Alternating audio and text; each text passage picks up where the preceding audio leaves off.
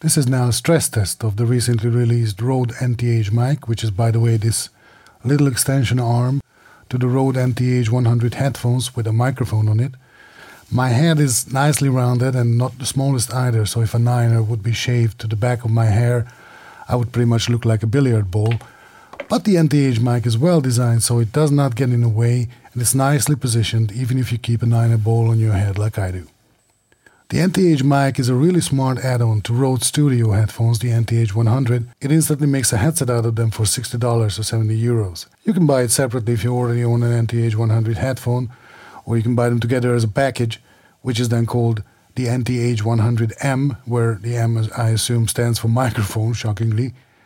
Once connected to the headphones, you can then plug them into your computer's 3.5mm port, and it will be recognized as an audio input output device, a headset. And while this is how it's advertised to be used, I actually wouldn't prefer to use it this way, as there is a way better option. And by the way, if you haven't yet guessed it, you are hearing the NTH mic at the moment, although not quite wired in a way that it is advertised. But to show you all the parts and how I plug them together, I switched microphones temporarily, but we'll get back to the NTH mic in a minute. The NTH mic comes with a TRRS cable which is different to the standard headphone cable that you get with the NTH 100 headphones, in that it can carry a microphone signal as well, thanks to the second R in its name, TRRS, versus TRS in the normal headphone cables, and that is how it should theoretically go into your computer. Just plug it into your computer's 3.5mm input, and off you go.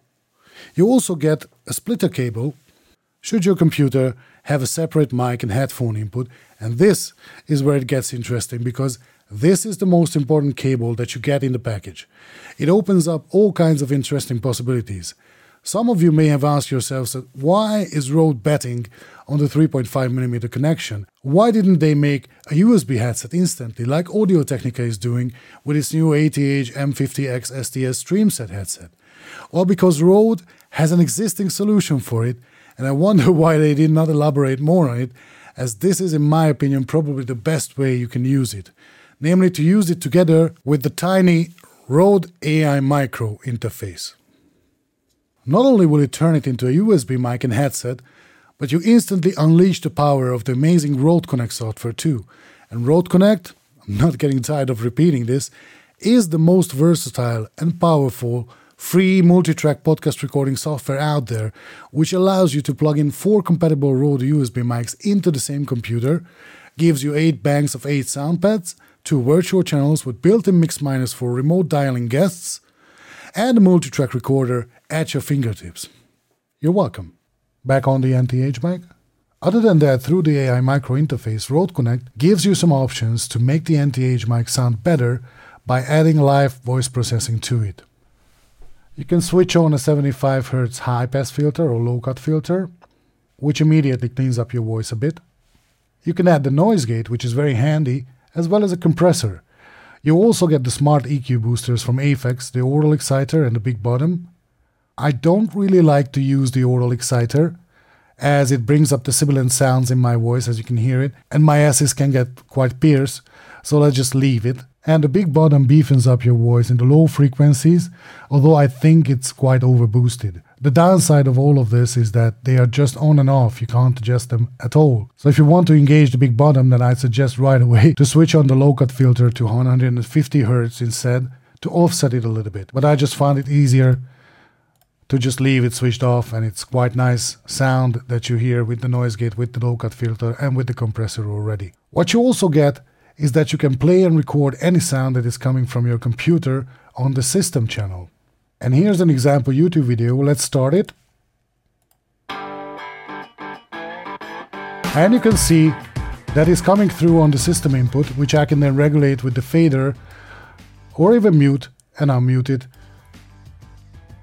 If you're talking about endgame broadcast or podcast microphones, the ones people would ultimately tend to get to record their podcasts or YouTube videos, then I can also assign the virtual input channel to, say, GarageBand and play a little loop that I've just thrown together from Apple Loops and there you go, I have a background music looping there for me.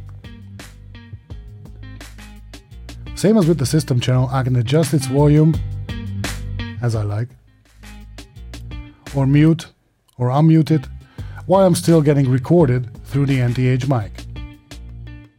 And then I also have my sound pads, to which I can load any sound effect I like or a pre-recorded track.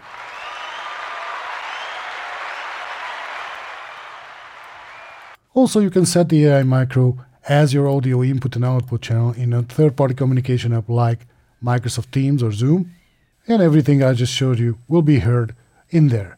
And you can record all this if you wish in multi-track, so all channels will have their own audio files that you can later tweak in post as much as you like. And speaking of things that you might like, if you like this video, be so good to give me a like and also consider subscribing for more of this kind of content. So let's look at the cost briefly.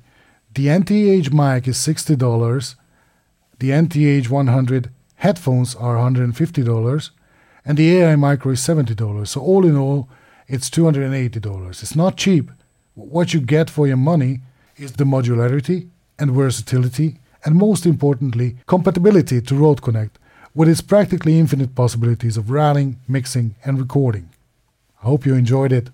Bye for now.